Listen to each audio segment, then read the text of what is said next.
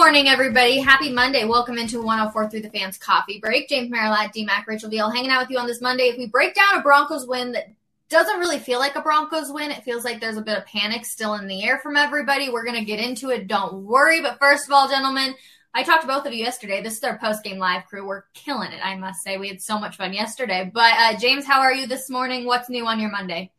Uh, I'm great. I am, uh, you know, feeling this morning about like I did last night. It's a win, and you avoided complete disaster.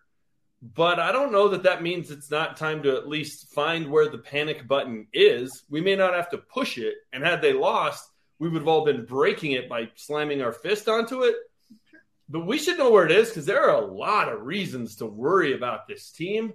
It starts with the coaching staff I have my worries about Russell Wilson. It's like, oh my gosh, this is uh, this is about as bad as I have felt after a Broncos win in a long, long time. I mean, it is uh, it is bizarre on a uh, on a Monday after a win to feel like this. It's unusual. DMac? Re- rewatching the game, there were three opportunities to get touchdowns, touchdowns that the Broncos didn't cash in on, and on a couple of them, you showed what a deficiency ex- what deficiency exists in Russell right now. And that is he is not, for whatever reason, willing to be very mobile. I think he's mobile enough. I don't think he's willing to do it for whatever reason. Um, and let me point out a specific play. So you've got the ball inside of the five yard line again, and you roll out to the right. You got Javonte Williams, but that is a tough throw. You got to throw it low. There's a defender right on him it was, I think it was first down on that play. You know what, guys? In all honesty, that's a play the vast majority of quarterbacks in this league put their nose down and just go for it. They do. And uh, unless, unless, um, Javonte was like wide open, you know, like it's you, you, like Lamar Jackson did that. He kind of ran to the line, but the, then the guy, you know, was wide open, his receiver, and he just he, he actually shoveled it to him. Russell just tried to fire it, and no chance. There was, of course, the Courtland Sutton play where I mean, I mean, it's like it is like this. Let's be fair. That's a toe on the white line, and that doesn't count. And on the deflection that Kendall Hinton kind of crazily caught in the end zone, going back and watching it, Javonte Williams is wide open. He is. He is wide open. And Russell Wilson bunked it off uh, 91 of the Texans' face mask. Guy didn't even stop it with his hand. He just sort of moved, and Russell just put it right there. these the, the so listen, there's a lot of frustrating moments here, guys. There are, there are. But I, I at least want to point out moments that, you know, were very, very achievable that the Broncos just slightly missed it, missed out on that would have converted into points. My question to you guys is knowing are are you that close or are you some sort of far divide? Meaning if you hit a baseball hard in baseball, even if it gets caught, if you keep hitting it hard, eventually it's going to fall and you just want to keep hitting it hard doesn't it feel like that these things are going to break their way at some point? Well, yeah. I mean, I, am with you. The the Courtland Sutton play, the Kendall Hinton play. There were three or four plays last week that they were literally an yeah. inch from scoring. This defense has forced five fumbles. They've recovered one, including last week. Yeah. Right at the end of the game, Bradley Chubb strip sacks Geno Smith. They would have already been in field goal range, like inside the 46, had they recovered it it bounces right to the right tackle who got beat right. badly by Bradley Chubb. So, like, yeah, at some point, those things are going to start going your way. It is a little bit of a confluence of all bad things, right? They can't catch a break. They've had some tough calls, 25 penalties. Most of that's on the Broncos, but they've had a few. They're like, okay, that's that's borderline. And then you're beating yourselves, right? With with don't put a punt returner out there uh, can't get a play in on time. I mean, the list goes on and on. So when you do those three things together, um, add injuries, maybe there's a fourth one. We get the product that we've uh, we got the last two weeks, but the stuff that's controllable, most of the penalties yeah. and the coaching stuff, that's what's driving people crazy. It, well, it, it's it's just unacceptable. I, I can go back to the worst sequence by far, and that's at the end of the third quarter where you actually had a really good drive going on, and you, you ran an option play to to to, to Andrew Beck. I mean, I think it was an option play. It was an end around. It looked like an end around option play. And the Broncos got destroyed on TV. Catalon and James Lofton crushed them on that because they're pointing out at the time on third and one on a good drive. They had converted a fourth down on that drive. They uh uh Javonte Williams had an angry 17 yard run on that drive. They they had played well, and you're running a uh, end around handoff to Beck. They pointed out that was his first carry in three years as an option play, and then it gets worse from there, right? Uh, then you line up for um, a field goal because it's, now it's going to be your 54 yarder, and you get a delay of game, and you don't use a timeout because you had used a timeout previous when you were confused and you didn't want to burn one. You were McManus drills the 54 yarder. I mean, crushes it right down the middle so let him kick it again. He just did it. He just proved he could do it. What changes from 54 yards to essentially 59 yards in that situation? What is the difference? Five yards? And, and then you take a delay of game, then you punt, and the, the crowd lost it, guys. The crowd lost at that point. The boos had been building, the boos had been happening. But right then and there, that's got nothing to do with um, that's that's everything with the coaching. That's everything with the coaching right there. It is such poor execution. That's the moment that really I think the fans were losing it. They did come back and win. They played well in the fourth quarter, relatively well enough, right? But that right there, like that that whole sequence should never have happened based on what happened in Seattle. Well, and DMAC, it, it just illustrates the the problem with this team, right? Like the third and two call, the Beck option, ridiculous, right? Like he's the last guy skill position wise that you want the ball in his hands on that play, right? Russell Wilson, Courtland Sutton, Javonte Williams, Kendall, anybody else, right? So it's a terrible play design. But before that play snaps, Nathaniel Hackett has to know what he's doing if they don't get the first down. He mm-hmm. has to. You have to think one step ahead. If we don't get it, right. if we don't, you know, if we lose five yards, I'm punting. If we're within a, you know, within a yard, I'm going for it. Like you have to think through those scenarios constantly. That's the job and it's just like he calls the play and he's just watching it like a fan. What's going to happen? And then it's like, oh, blank. So, I got to come up with something else. It's it's unacceptable. Sorry to filibuster here, Rachel. I'll keep this super short. the Broncos are struggling strategically and coaching wise in the two most important areas of the field to make big decisions. That is the in, interior red zone, inside the 10 yard line, and between the 40s. That's what you get paid to do. That's why you are smarter than the fans, theoretically. This is what you do better, and you know more than us. And this is where the coaches right now, the Broncos, are struggling the most.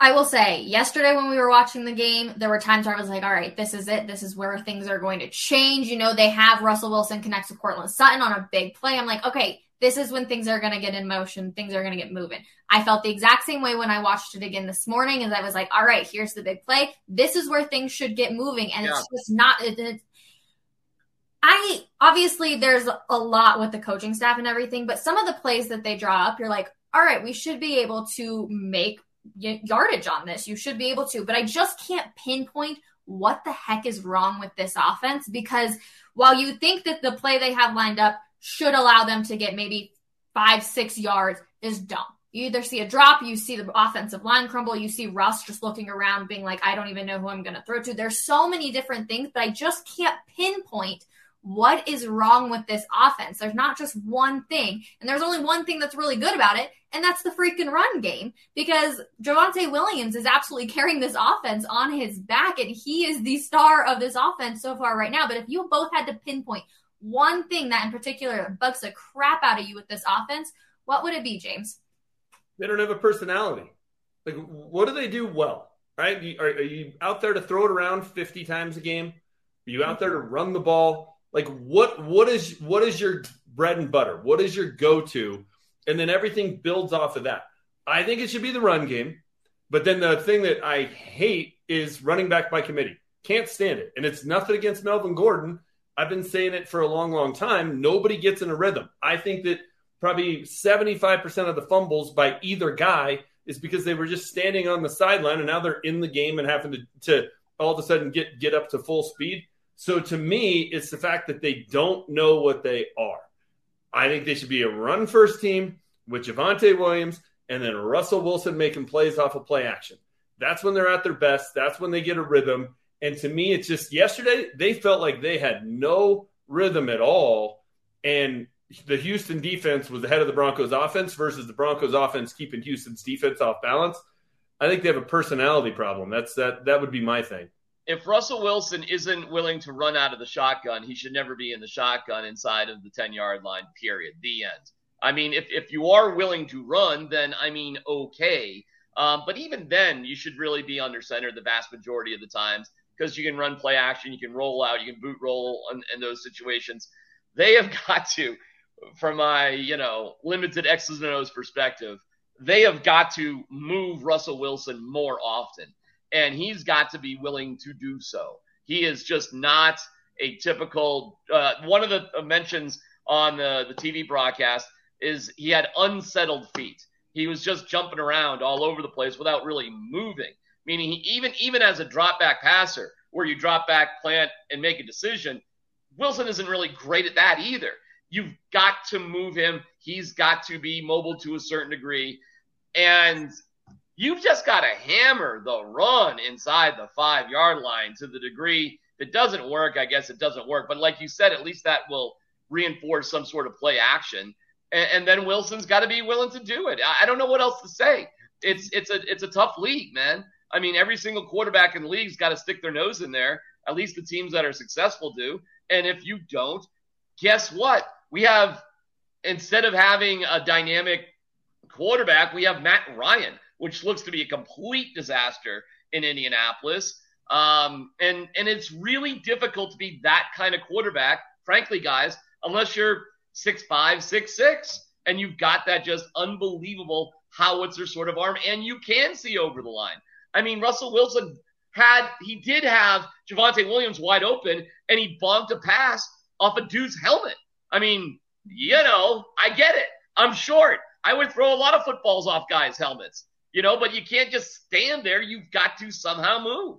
Period. I, I don't know what else to say. And those are plays that in years past we would have killed Teddy Bridgewater and Drew Lock for those plays. We would have. If Teddy Bridgewater rolls right and isn't willing to just tuck the ball and, and try to get the two yards and get in the end zone, we would have beat him up. If Drew Lock gets down to the two yard line and bonks the ball off of a defensive lineman's helmet, we would have beat him up about it. So I think we got to be fair in pointing those out. But here's the other thing when it comes to the run game. They kept going three wide yesterday. How many times have we seen Courtland Sutton Kendall Hinton and Tyrie Cleveland on the field.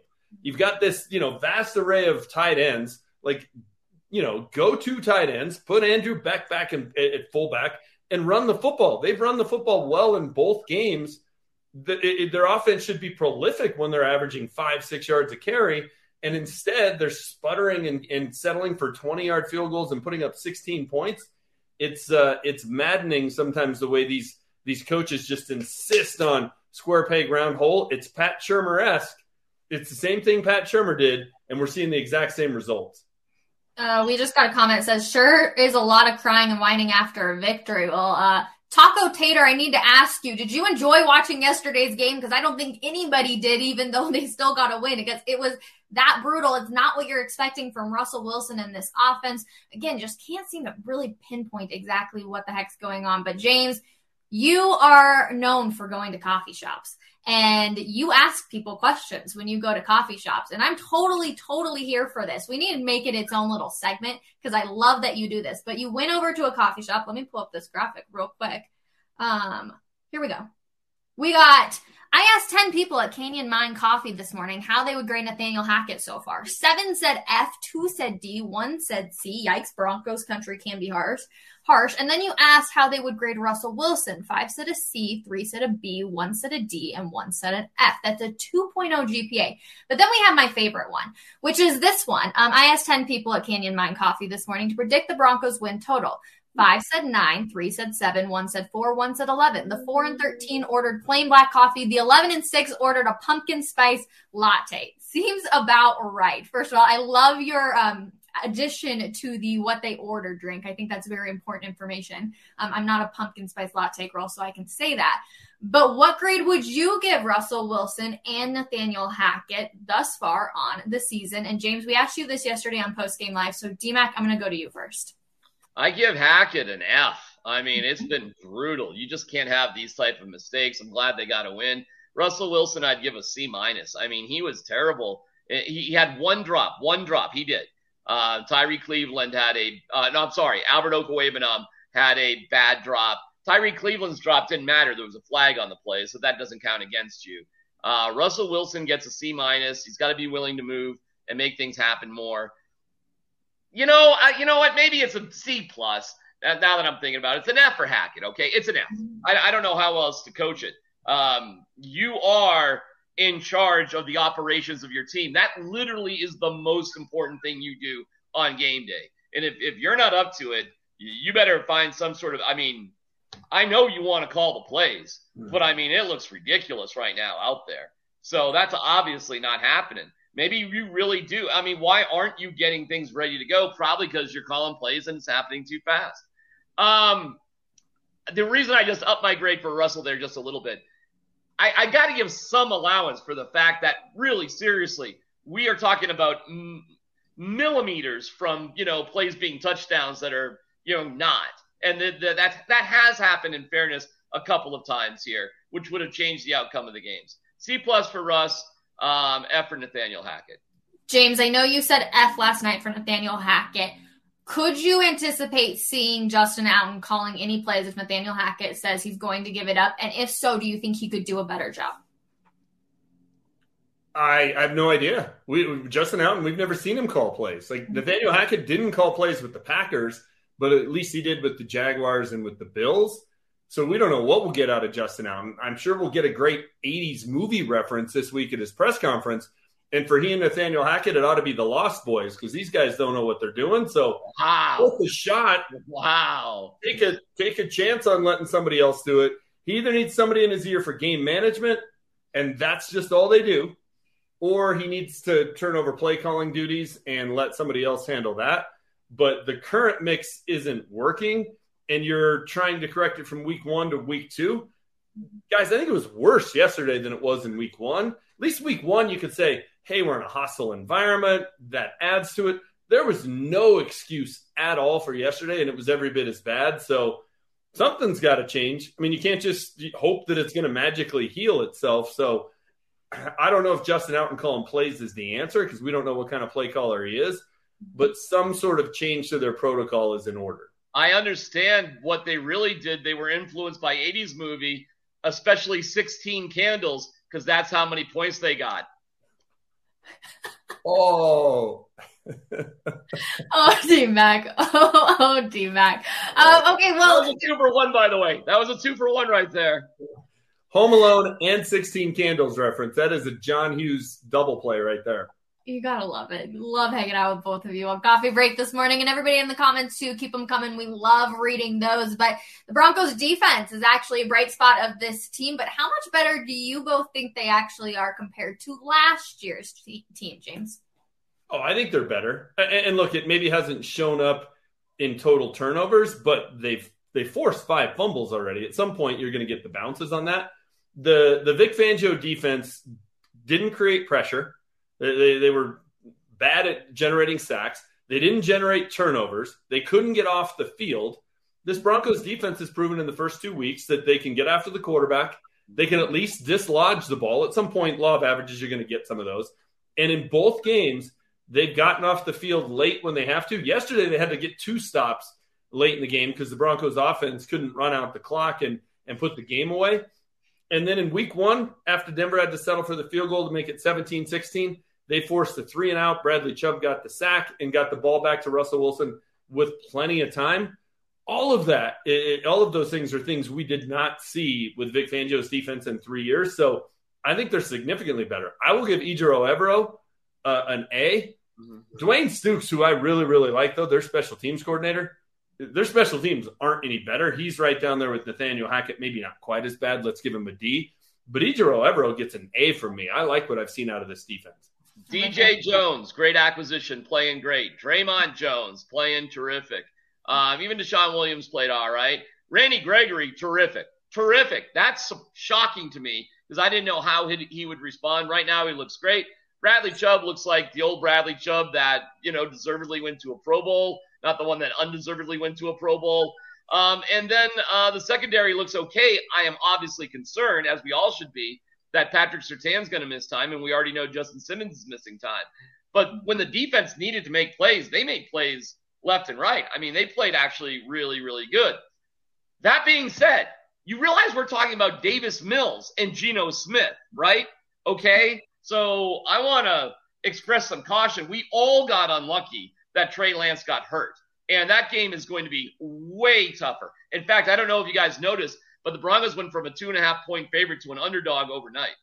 Yeah, uh, wait a second, DMAC. Yesterday you were positive Polly with me, and I was being negative Nelly. Now I'm trying to put a nice spin on this, and you're bringing it back down. Well, I could I could point out the defense. We, I mean, you know, the the whoever I'm sorry, whoever it was that sent in that message before, it's we were just talking about the operation of the offense and the coaches, mm-hmm. and that's what was negative. The special teams made a, a blunder that cost them a timeout. Fortunately, they didn't need it because Montrell Washington wasn't out there. By the way, Montrell Washington, uh, he's taking all sorts of wild risks. I mean, crazy, crazy chances. I hate it. Uh, he's getting some production, but he's also causing chaos that's resulting in flags, and he's very, very incredibly unpredictable. Um, I hate it. I hate that style of special teams. Um, it's cool when it kind of works, but inevitably it's going to bite you in the butt. Montrell Washington certainly will turn the ball over stupidly at some point, doing something he's not supposed to do. But but that's what they're coaching, guys. So he's only doing what they want him to do, um, aside from being on the field. So special teams is lousy. And if you want to have hope, you got to hope that the defense leads the way. But of course, that is exactly what happened in 2015 when the Broncos were offensively subpar, but the defense was exceptional. This is not the 2015 defense, but it's certainly a defense that's going to keep you in games. And giving up nine points and 17 points, guys, that's always going to keep you in an NFL football game. And so that's who we got. And so all high praise for the defense. I and they did get lucky, guys.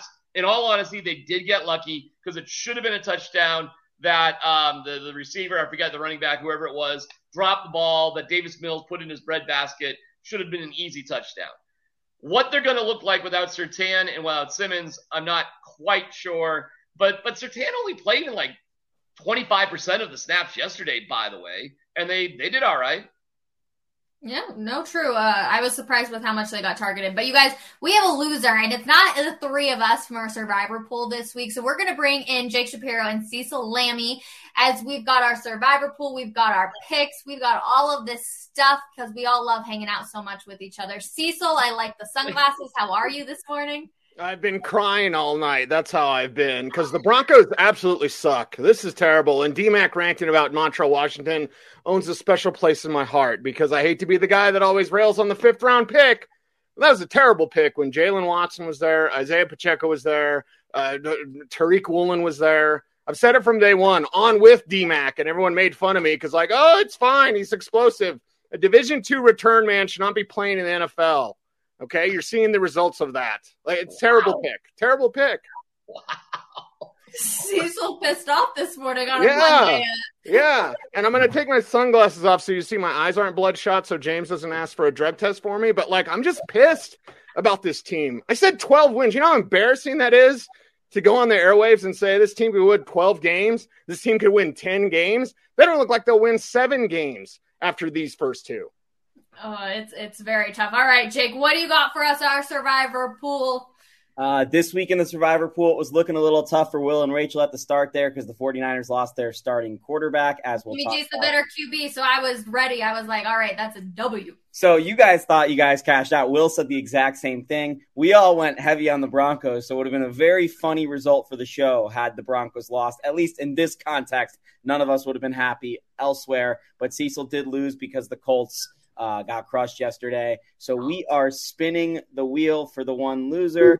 And on the wheel of stuff is we've got coffee break with your hands tied, coffee break segment with pop rocks in your mouth, coffee break in a helmet. We've got the word of the day, which the audience will choose. And every time you have to talk, you have to use that word somehow and incorporate it. And then the coffee break with the hand in the dirt, because none of the five of us have ever played with the hand in the dirt. Like you know, Mark Schlereth or something. So we got to put a potted plant and, and, and to coffee break with our hand in the dirt. So let's spin that wheel.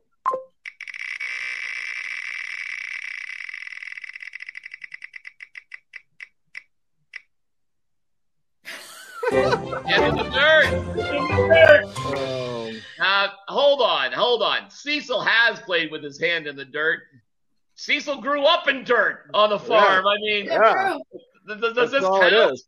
The smell of manure actually smells like home. Anytime I go to Greeley and everyone's like, "Oh my god," I'm like, "Smells like home." Oh, Breathe it in, breathe it in. So yeah, hand in the dirt. Uh, Rachel, I can just go to the hogback right here and put my hand in the dirt on the go. mountain. there you There go. you go. Right behind you in your very own backyard. Cecil, thanks for hopping on with us this morning. If you want anything else to rant about, you're more than welcome to hang out with us for a little bit. But if you cried too many tears, I also understand. I don't want to cuss on your show, Rachel. So I will bid you all adieu, and I'll do coffee break with my hand in the dirt. Sounds good. We'll see you on Friday, Cecil. Cecil Lammey there, our loser of the Survivor pool. You guys, as soon as Trey Lance went out, I was like, all right, we got this. I'm we're taking a W. Uh, Jimmy G is the better quarterback in my eyes, but we do need to talk a little bit about Trey Lance and the 49ers because it's kind of brutal for them. And I don't know how they got so lucky to know to keep Jimmy G on their roster. But let's take a look at the um, ankle or broken ankle, sprained ankle, whatever, fractured ankle I can't Trey. Lance What are you doing? I can't Oh. It is brutal. Um, we've obviously seen it many, many times before, but yeah, that ankle is going not the correct way. Um, we're wishing him, obviously, Tell me when it's over. it's over. It's over. Oh. Um, well wishes for a healthy recovery, but Jimmy G will be the quarterback of this team. And how much does that scare you knowing it's primetime football Sunday night here in the Mile High City against this Broncos team that barely squeaked away with a win against the Houston team, James? Worries me a lot. I mean, part of the reason I thought the Broncos would get off to a really good start is the schedule was beneficial, and part of that was getting San Francisco in Week Three early in the Trey Lance, um, you know, his starting era. So that now goes by the wayside. With Jimmy Garoppolo, they got to the NFC title game a year ago, and two years before that, they went to the Super Bowl. So Kyle Shanahan and Jimmy G are a good combination. They can win a lot of games. I, think they're the uh, how the Broncos started as a two and a half point favorite yesterday is beyond me. That's quickly, as DMAC pointed out, corrected itself. Um, but yeah, this worries me a lot. You got Kyle Shanahan matching wits with Nathaniel Hackett. That is a uh, Mike Tyson versus uh, you know Peter McNeeley type of a mismatch at this point. Yeah, it's it's not a, a great situation. Obviously, we would be so much better off if Trey Lance was there. And by the way, and this I'm I'm bummed for this young man. Um, you're not going to see him till next year, and even then, who knows? I mean, that is that's a horrible, horrible injury, and I, I hope it's not a career defining thing for him. I hope he gets better. You want to talk about lucky? Uh, the 49ers, after trying for months to get rid of Jimmy Garoppolo. I mean, months. But his salary is prohibitive.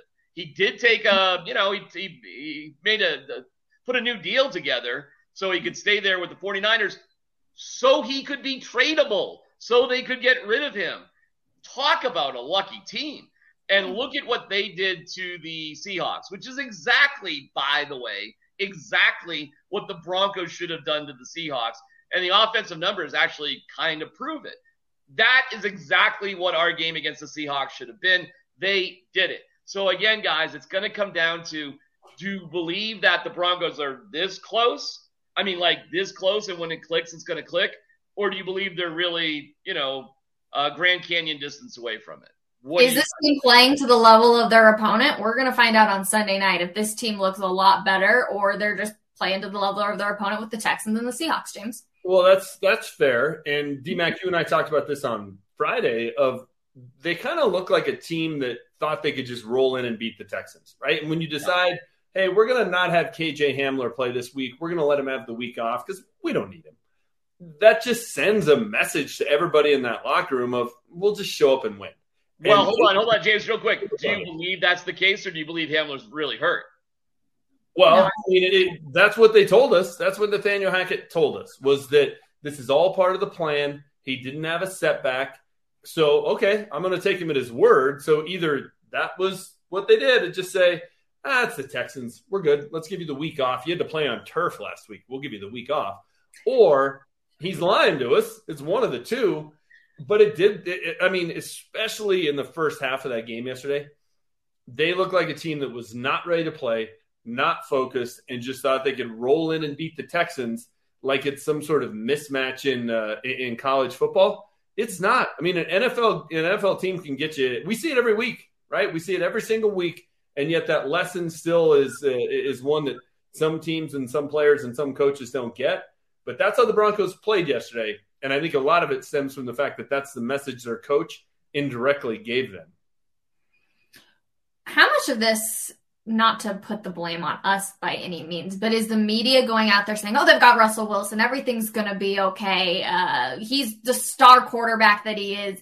Um, how much do you think that has trickled into the locker room, along with the coaching staff? Because again, everything was fine. We have Russell Wilson. Everything was about Russell Wilson, and it's really biting him in the butt now, DMac. I think the locker room's fine with it because it's such a young team in general. So I don't think that's any kind of problem whatsoever. You know, the problem that Russell Wilson had was with Seattle, with guys who had actually been there for a while. If you look at this new batch of Seahawks, they don't have any beefs with Russell Wilson. You got to go back a bit.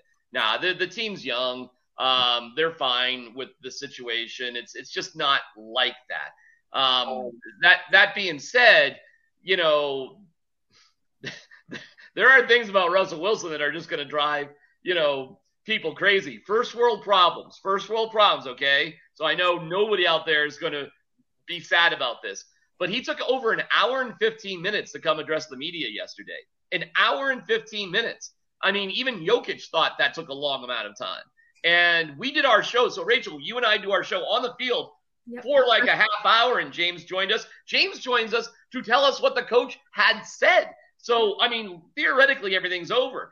I dip in just to see what's going on in the locker room. I get in the locker room, Russell Wilson's having a lengthy, serious conversation with Hackett at his locker. He's wearing like a, a, a t-shirt and shorts. I, this is like 40 minutes after the game's done. And, you know, he's not even showered. Most of the guys have left. Like when I'm walking in, Bradley Chubb is leaving the building. Russell Wilson hasn't even, you know, gone through his process. Now, what I was told was he spent a lot of time talking to individual players and that that is kind of his rhythm. But you want to talk about a grumbly group.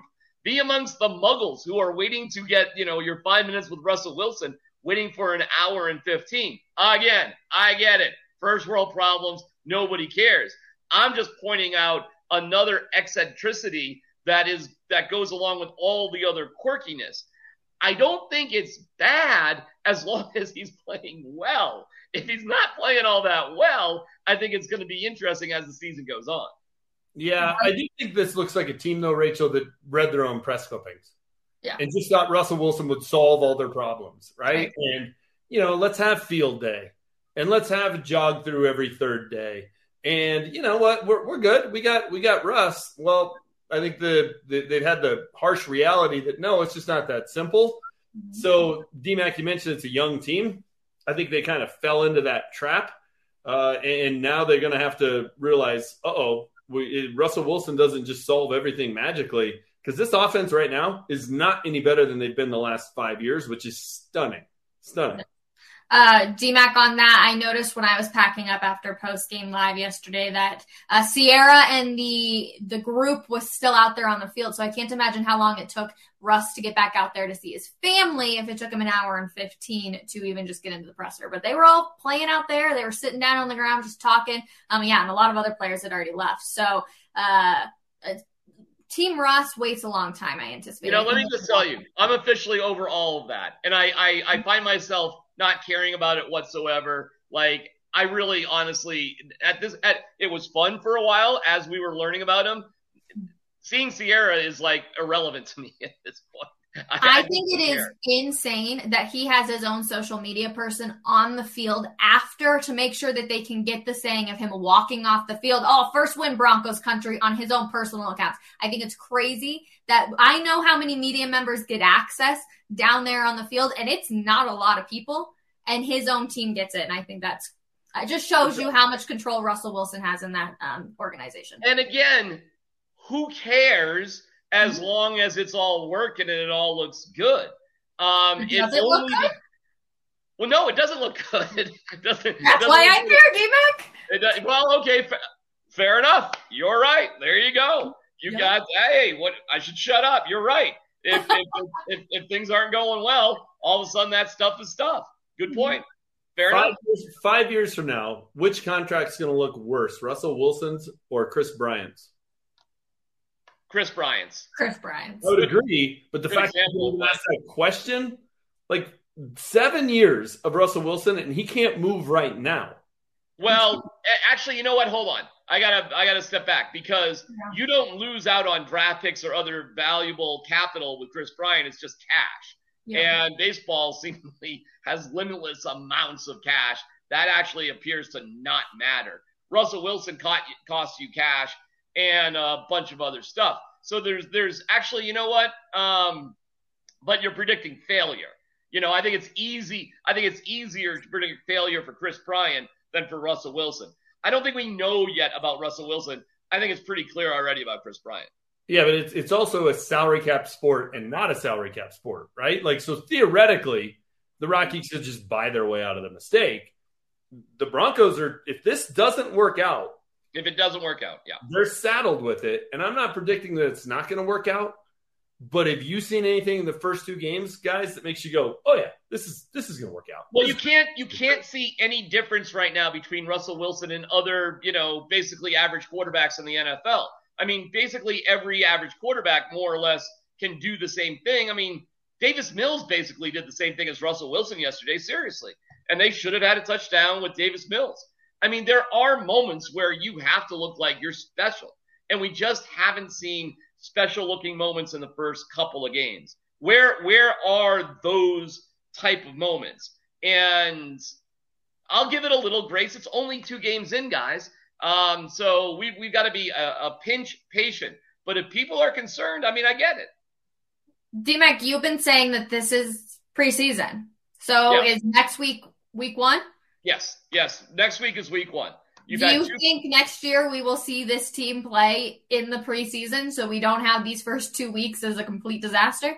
No, and I really do hope they keep the, the everybody together. As critical as we're being, I do realize if you can't stay consistent, you're you're really lost. Uh, I'm- I mean, unless you have a staff member or somebody who is just so unbelievably incompetent that you have to move on. No, you need to see things through all the way through, in my opinion. So, no, I, I don't anticipate you would see any, you know, big difference. Nor nor would you necessarily need it because all the problems they're having right now are communication with the ones and Russell Wilson and how to do things. Theoretically, you'll work those things out.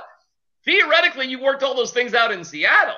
Uh, obviously not, but with two full games, you no longer have, you barely have excuses for yesterday, but now you no longer have excuses at all. And if you actually lose because of that, if you lose because they're better than you, hey, no problem. That happens. Look at the uh, Dolphins Ravens game, which was wild.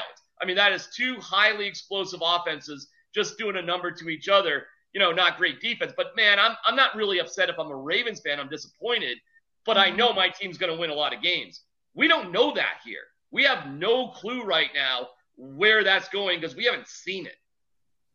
No, that's a good point. Uh, we did get a comment saying the fans having to chant the play ho- clock is unbelievable. Hilarious, though. James, I'm sorry, I didn't hear Nathaniel Hackett's presser, but and I, we didn't ask you yesterday. Did he say anything about the fans having to chant that? We know players commented on it, but did Ha- Hackett say anything? You know, he, he talked about the boo birds and said he understands it. It's frustrating. He was booing himself. You know, he made a little quip about it. He didn't talk about the the play clock directly that I remember. Mm-hmm. Russell Wilson was asked about it, and he spun it into the fans were unbelievable. They were great in the fourth quarter when we needed them on, you know, when we were on defense. Like he tried to spin it positive. I mean, I do think it's probably a bit of a distraction, and, and I think it's something that that shouldn't be the norm by any means. I mean, I heard people saying, "Oh, they should do this like they do income incomplete." Like, nope, it was a one time thing. Make your point. I thought it was a, a perfect way of making that point and saying, "Hey, this isn't acceptable." It was the you know version of a Bronx cheer, so uh, they didn't say anything about it. I, Nathaniel Hackett looked like a guy who you know had had lost his puppy, and he's at the press conference after his first NFL win. It was it was kind of a, a strange dynamic. I, I think he's been humbled in the last two weeks and probably needed to be because that was a an arrogant coaching staff for a group that hadn't accomplished anything. Yeah, no, definitely. Um, another interesting coaching situation that happened yesterday was Kyle Shanahan at the podium after he lost his starting QB in Trey Lance, and he got a little sassy with the reporters. Let's go ahead and take a listen. How do you weigh just knowing that it's a risk to run him up that you saw that in Arizona versus the fact that you think it's going to be a successful play? Then I just answer that. It's just after a severe injury and, and seeing something similar happen in Arizona. It's, I guess, just how do you balance the risk versus the reward? Um, just because, I mean, you guys watch other teams in this league, and Buffalo does it all the time um, with their quarterbacks. Pretty normal play. Um, it's part of football, and it's unfortunate that he hurt his ankle on it. But it's very normal ram play. You guys should watch some other people. I, I agree. I, I that's I li- that's what I literally was just saying that Russell Wilson has to be willing to do. Listen, you these guys don't play in bubble wrap. Um, you do need to play in preseason to figure out coordination. If you get hurt, you get hurt. Are the Broncos any better off after two weeks than teams that actually repped during preseason? No. Uh, field day is just stupid. Okay, just just stop with the foolishness and just. And I think there's been a lot of foolishness here. Um, I always talk about like in the Water Boy, uh, the the coach there for the Mud Dogs, Henry Winkler, the Fonz. You know, he's got his green notebook that gets stolen. It's like you put all your thoughts in your little green notebook about what I would do if I'm in charge. Well, sometimes, you know, things are the way they are for a reason. And I'm willing to give everybody the benefit of the doubt if it works well. But one thing we know you have to do in football, as we see, is you have to have a quarterback willing to be a threat, at least a threat. And you're no threat if you don't move. That was kind of a jerky question by that reporter, I guess. Um, I mean, what do you want? Not to play football? You think Kyle Shanahan said, oh, hey, this is the ankle breaker we're calling right now? I don't know. And if you don't have a guy playing football, you're going to lose anyway. Because because if you're not, the defense does not have to worry about it, and they can make you know uh, adjustments to that. So that yeah, that's a little bit of a jerky question, especially if Shanahan sort of already addressed it. He didn't know Trey Lance was going to break his ankle on that play, and why in the world would he put his quarterback in unnecessary harm? Football is harm. The the sport is harm. Go play golf if you're not looking for harm.